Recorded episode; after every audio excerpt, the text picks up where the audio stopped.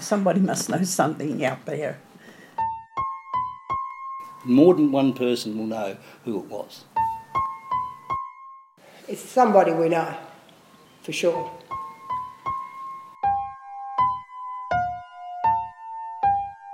I reckon she knew her killer. I really do, eh?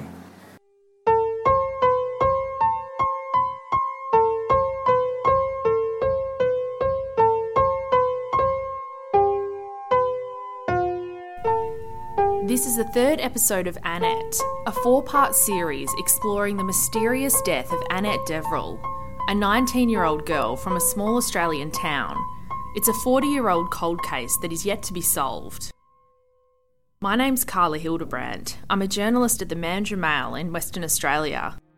In this episode, we speak with former police detective Bruce Scott, who worked in the region where Annette lived and later assisted with her case. He provides a valuable insight into crime in Mandurah in the lead up to Annette's disappearance. He shares the day to day struggles of working in a team of just two detectives responsible for solving the entire region's most serious crimes. We also break down the murder investigation from the night Annette disappeared in 1980 to a review of the case in 1999 and hear from former Mandurah detective Jeff Beeman. Jeff shares the frustrating fight he faced with WA police when reviewing Annette's murder and why he believes the case has never been solved, from a questionable police culture to an unorthodox file management system and a high profile series of murders in the western suburbs of the capital, Perth, which demanded an enormous amount of police attention. We also speak with some of Annette's friends who were interviewed by police at the time of her disappearance and reveal a crucial piece of evidence that could still be tested for a possible killer's DNA. When Annette disappeared in 1980, policing was a lot different. There were significantly fewer officers for a start, and they didn't have the sophisticated equipment, computers, and other technology available to today's investigators. Instead, they carried batons and guns and recorded their notes by hand in journals. Most police were male, while the few female officers wore skirts and carried their gun in a handbag. In the years before Annette's death, Bruce Scott and his detective partner Derek Farrell worked in the neighbouring seaside town of Rockingham. Like Mandurah, it's since been swallowed by Perth's urban sprawl. The pair investigated serious crime in an area stretching almost 1,500 square kilometres. Bruce recalls it as the busiest criminal investigations branch in the state. These days, more than 40 detectives cover that same region. An experienced cop when he arrived in the Mandurah region in 1970, Bruce had joined the police straight out of school in 1953. While he didn't work on Annette's case, having left the region for Perth four years before her disappearance, he paints a grim picture of the sorts of crimes the area's under resourced detectives dealt with at the time. It just snowballed. It was unbelievable.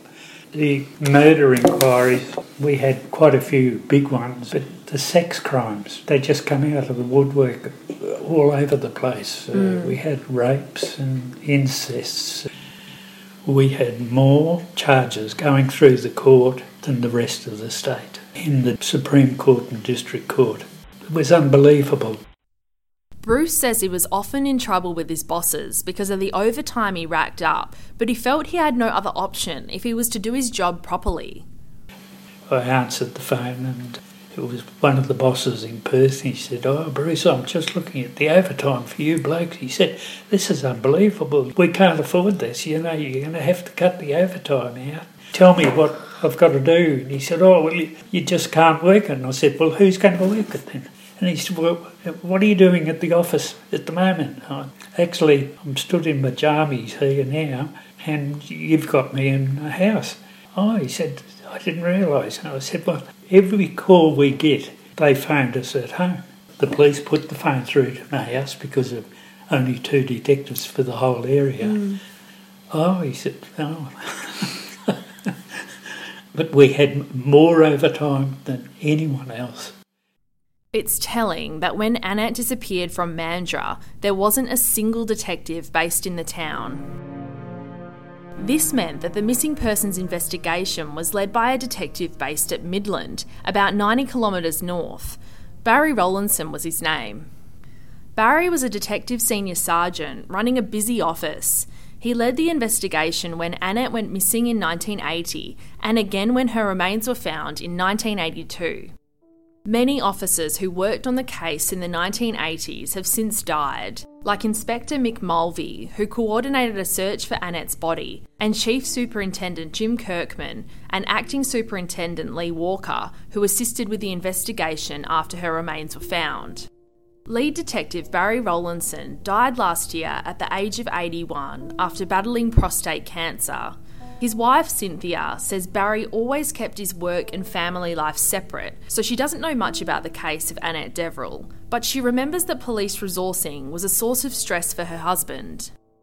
They were hard days for the men. You know, they worked long hours and sometimes they didn't have their time off from the job. Barry worked a lot, uh, days, you know, at the job. He filled in and staffing was hard. Uh, he used to go to Mandurah quite a lot. He'd either get a lead or something and follow it up. If he had a lead, he would follow it up. He uh, knew the law and he researched it and researched it and went back on it, slept on it, and then went back and did it again in the morning. Former Mandurah detective Jeff Beeman, who reviewed Annette's disappearance and death in 1999, knew Barry well. It wasn't interesting being a detective. I met blokes like Barry Rowlandson, and I found him to be a absolutely a great mind. You know, he's like a hero to a lot of people because he was such a good man, you know, and very astute. When Jeff discussed the Annette case with Barry in 1999, Barry recounted the initial investigation and the challenges he'd faced two decades earlier. He was told to come down here and look into this missing person with Annette Deverill. So he interviewed people and he did what they call now the full victimology on her. And, and I read, I've read his report and it was pretty thorough. And he said straight away, there's something, this needs more investigation. It's obviously something sinister's happened. The organisation at the time wasn't too rushed in doing these sort of things, got to create work. So they just said, leave it as a missing person and uh, we'll keep, keep a watching brief on it. The way that the police department acted in those days, when someone went missing until the body was found or something definite came up, they never, they just left it as a missing person. So, you know, when you get something like this happening, it, there's nobody going to do it. They didn't have a major crime squad, didn't have a homicide squad. Hence, they get a bloke like Barry Rowlandson's ability to come down here, and he virtually did it by himself. The missing persons thing that established there's a problem. But Barry knew Annette wasn't simply missing. Like Annette's family and friends, he was convinced she hadn't run away from home. Barry knew something dreadful had happened, Jeff Beeman says. And it was different. She was, you know, homely sort of person. This is her life, this is all her friends, and she wouldn't do that. But they just said, well, at this stage, a missing person. Until something else comes up, we just have a watching brief on it. Barry Rolls was quite taken back. I could see, you know, he, he put it all together and said, more, this is something sinister's happened happening, this more investigation should be done, and they just didn't do it. With no further investigation conducted after Annette disappeared, Jeff says Barry faced a major challenge when Annette's remains were eventually found almost two years later, in July 1982, in Bush, 30 minutes' drive from where she was last seen. Then the remains turned up, and then they did an investigation. And of course, the trail's cold, you know, that's two years later. You know, he said it'd be good to solve it, he says, because, you know, it's, you know, it's one of those things that stick investigators' mind, they couldn't solve something. Jeff says he can't fault the officers who had to prioritise their work in 1980 and who didn't have the resources to do anything more than treat Annette as a missing persons case. Yeah, there was a few unsolved murders at that time. So Barry Rowlandson was, you wouldn't get better detective him, and you got Vince Cadiches, he was a very good detective. He, he did the Birnies, you know.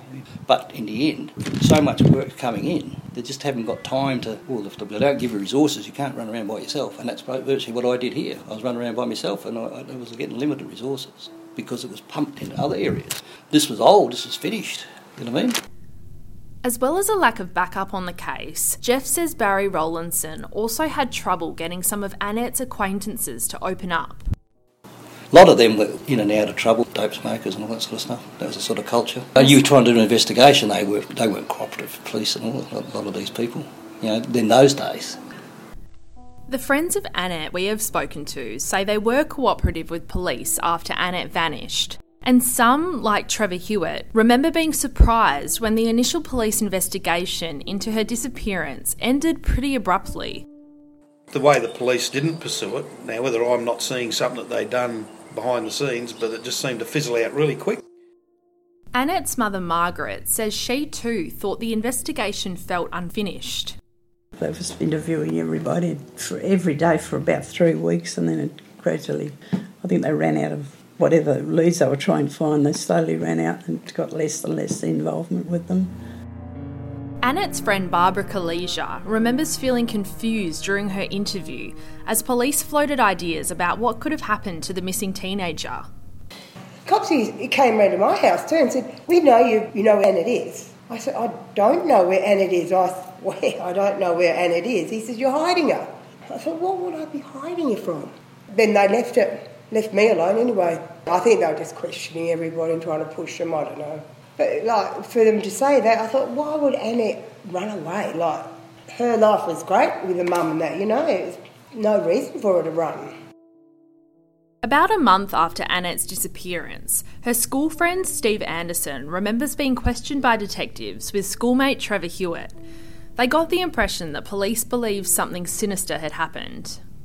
Yeah, everyone was getting interviewed. It went on for a week or more. Just got called in, and it was just repeating on who do I think done it. It was never like, mm. did you do it? It was all who do I think done it? Who do I think done it? It was all over in 15 minutes, the, the police interview. It wasn't a big scrutiny, you're the bad guy, try to break you or anything. It was, we weren't hunted down or anything.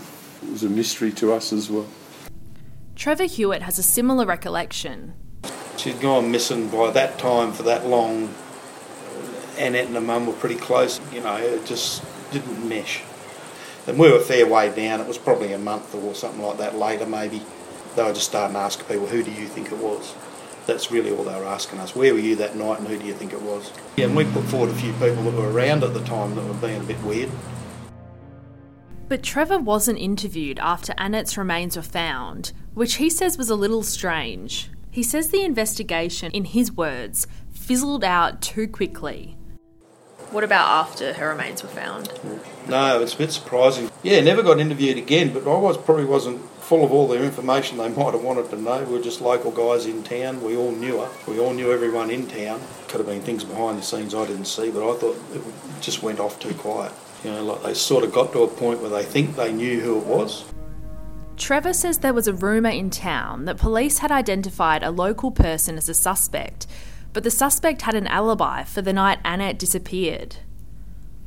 It could be made up by people, but everyone was pretty close back then. Every, you know, whatever went down around the place, most people got wind of it. That's sort of the last thing we heard about it. And all of us still talk about it all the time. That it's never been revised, it's never been really much more. From what I know, there's no pressure being put on anyone. Maybe they're, they're just waiting for them to trip themselves up. But I thought it was a bit odd that we all didn't have more questioning, especially the people that were in town on the night. Annette's friend John McCarthy remembers that when he was interviewed by police after Annette's remains were found in 1982, a gun was propped against a wall in the interview room. When we went to the police station, there was a, a burnt out remnants of a gun against the, the wall of the police station. I didn't know whether that was to try and shock me or shock other people that they'd interviewed. I just said to him, Is that the gun they found? And, and he sort of didn't worry about it. So I don't know whether, whether they had it set up for people going into a cold sweat when they saw the gun or something. I don't know. Many questions remain unanswered about the weapon. Who owned it? How did it end up near her remains? Was it used to threaten or kill Annette? Did it cause the fracture to her skull? Trevor Hewitt said it was common for people in Mandurah to own guns in the 1970s and 80s. The town was surrounded by bush, and shooting on the weekend was a popular pastime. I've still got mine. Yeah, pretty common. Um, I got a gun licence at 16.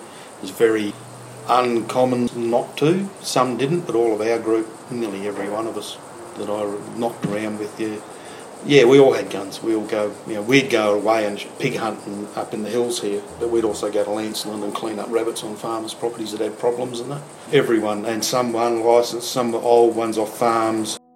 The investigation into the mysterious death of Annette Deverill eventually petered out, just as it had done after she disappeared. The police interviews stopped and the clue trail went cold. Life continued in sleepy Mandurah, but not for Annette's family. Fifteen years later, a new detective in Mandurah, Sergeant Jeff Beeman, decided to review old unsolved cases. Leading a team of four detectives, Jeff, who's now retired, says WA police realised the need for intelligence led policing instead of a scattergun approach. We had a intelligence officer, and he was collating information. The computer age was coming up, things were getting computerised more, storing data. It became very effective.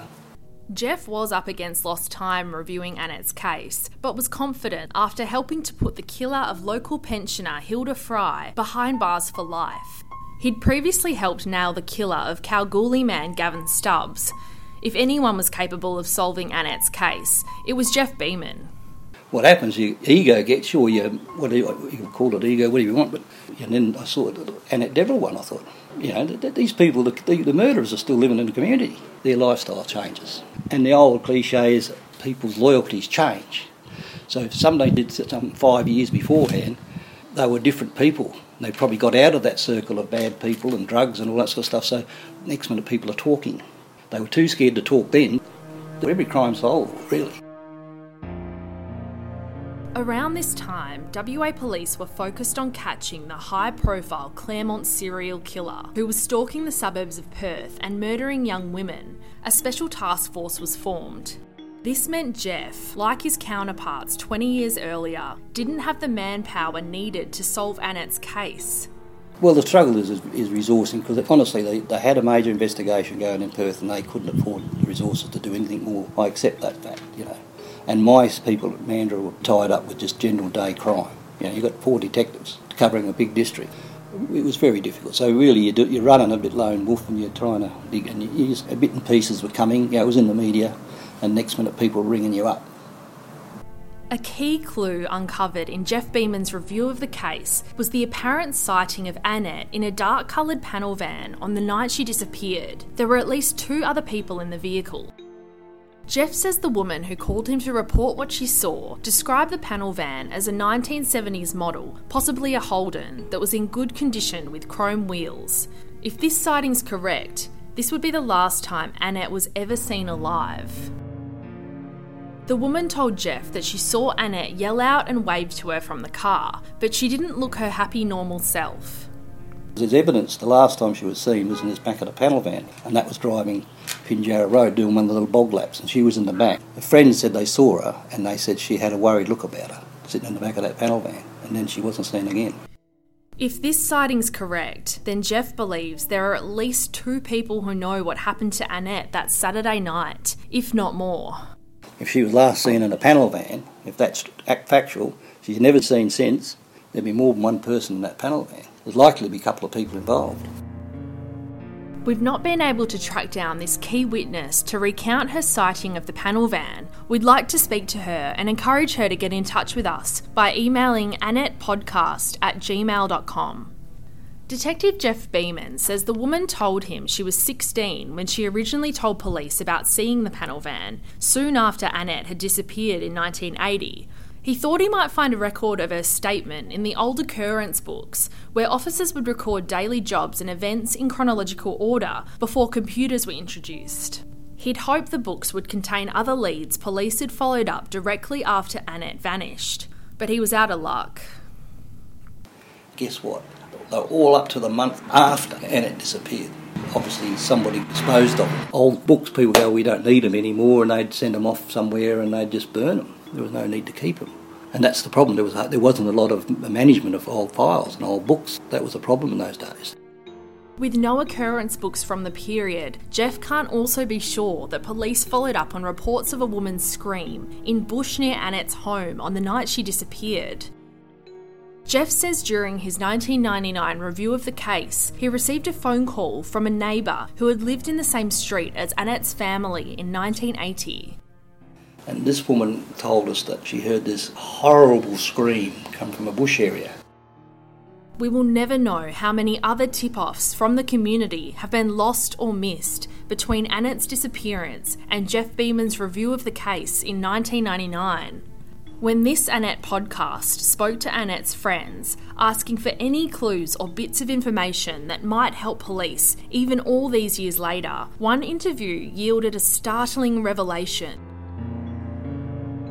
Sandy McMahon, who didn't go to school with Annette but met through mutual friends, says she found a bloodstained towel with human hair on it near Annette's home two days after her disappearance. Sandy and two friends went looking in the bush near where Annette lived. They weren't sure what they were looking for, but they knew Annette would have had to walk through the area if she had walked home that evening.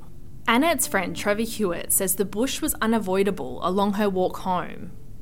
Annette would have had to walk through down Boundary Road and through the bush a bit to get home. It was certainly a quiet walk and a bit of bushland and not many houses. Sandy recalls her own search for Annette. Yeah, we sort of walked around in the bush and just had that feeling between all of us because it was very unlike her too. She was quite close to her family and mum and that. We found a blood-stained towel. It was a beach towel, and it was in the boot of my car for a couple of days. And we mentioned it to the police because we were all interviewed. They sort of laughed it off as if nothing. But my uncle was a policeman at the time, and he come down about three or four weeks later, and I said, you know, it was a big talk around town that she disappeared and rah rah.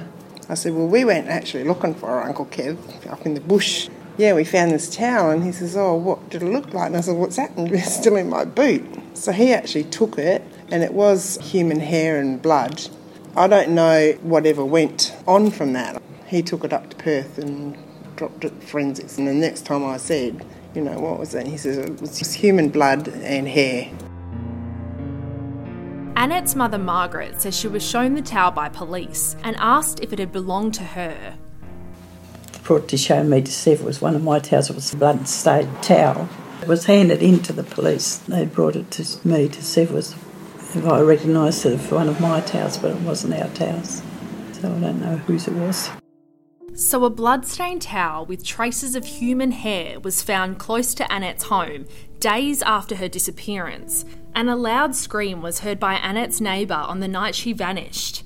Were these clues to Annette's fate? Jeff Beeman says he wasn't made aware of the bloodstained towel when he reviewed the case in 1999. He says the police file consisted of running sheets and statements, but he couldn't recall there being an exhibit log. That's not to say there wasn't one.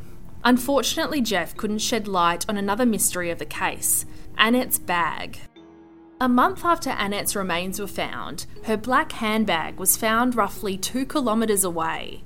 Margaret says the bag was in perfect condition, despite supposedly being out in the bush for nearly two years. They wouldn't tell me where they found her handbag or anything, so I don't know. Still had all the stuff in it, a brush and everything. If it had been out in the weather for two years, it would have deteriorated somewhat. They, I just said, Well, where did you find it? But they can't tell you everything. And there was a bushfire that went through that area. Yeah, yeah. So you'd think if a bag was with her, it would have been burnt. News reports say that between 1980, when Annette vanished, and 1982, when her remains were found, there was a bushfire in the area.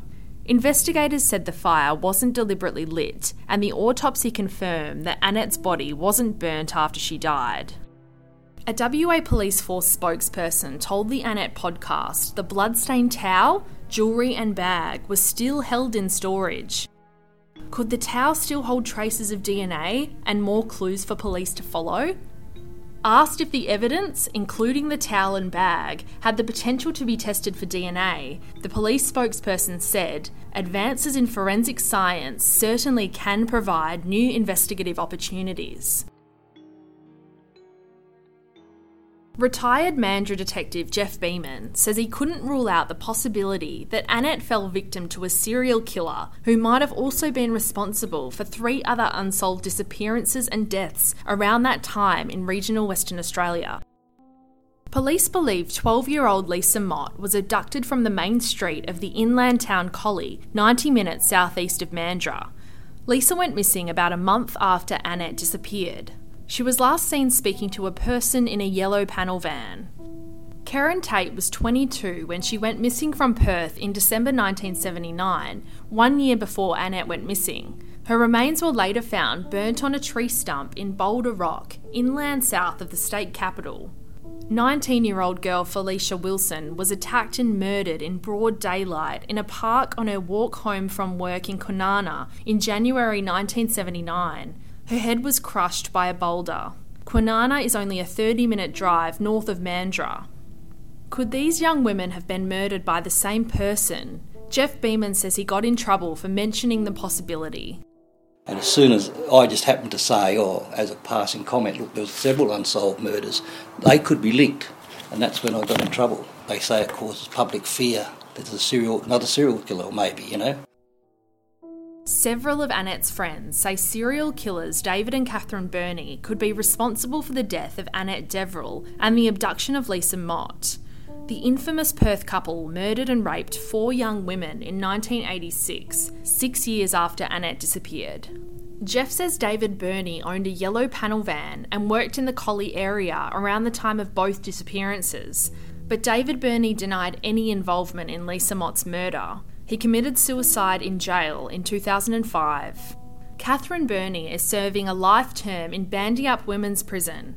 We wrote to her earlier in 2019 to ask if she knew anything, but there's been no reply. Jeff Beeman says he doesn't believe there was a link between Annette's murder and the Birnies. I got a feeling after the Lisa Mott business, the panel van was talked to me, yellow panel van. Last time speaking to someone in a yellow panel, and then this one came, and I think people tried to link it. There was some talk to Birnies, and some actually somebody said, oh, "I think the Birnies did that." David Birnie used to live in Collie and used to drive through Mandurah. Birnie's really confessed to really everything. They said he only confessed to things that he was with his wife with. He didn't confess he might have done with someone else. There's no evidence that Birnie's were here. No, no.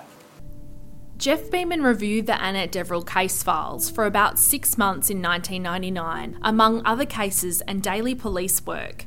He desperately wanted to solve the mystery, but he didn't get the backing he hoped for from the force and was even told to pull back to avoid stepping on the toes of other officers. Now, these things have got to be done properly. And I was told later in my career, one of the reasons I, I, I pulled out of the detectives is uh, somebody, you know, a senior, very senior person in the police force said, you know, he addressed us at a training course and he tried to say, look, you know, you've just got to saturate it for, for 28 days and then put it to bed. Couldn't believe I heard it. And it was even said to me, you know, because what happens when you review something and you them, you get their nose out of joint because they couldn't do it. So it's jealousy, professional jealousy to some degree. And so I was even approached by someone who said to me once, you know, he says, Jeff, when things are written off, they're written off. And I, I just shook my head. I couldn't believe the person said it to me, you know. And I go, you know, I was obviously trying to say, look, you've got to stop doing this. That's how frustrating it can be. I firmly believe it's changed dramatically. And they have got a, a very good team doing these cold case reviews, and they have some very good success in recent times. Mm. But the, I'm talking about an era when there was it was different. But I might feel it now that I didn't. I feel that, you know, you think, gee, wish I could have got that further, you know, and kept at it, but I just couldn't. It was getting too hard, you know, and, and you're clashing with people you shouldn't be clashing with. And uh, I knew me, my days were numbered as a, as a detective because you clash with people that were really the, they were supposed to be the go-to people. Finally, Jeff pulled back from his review of the Annette Deverell evidence, and the case went cold for a third time. Annette's mother, Margaret Carver, says the last police officer she spoke to about her daughter was Jeff Beeman in 1999. Thank you for listening to episode 3 of Annette. In the next episode, the Annette podcast speaks with WA Cold Case Homicide Squad officer in charge, Tony Rosenberg, about Annette's case as it stands today. We just want to give the family some peace of mind and some answers to know what happened to Annette. Retired Detective Jeff Beeman calls on anyone who knows something, no matter how significant, to come forward. I don't know how people can sit there and not do anything. They should have a reality check and go, I should go and tell them. And Margaret Carver shares her final plea for answers.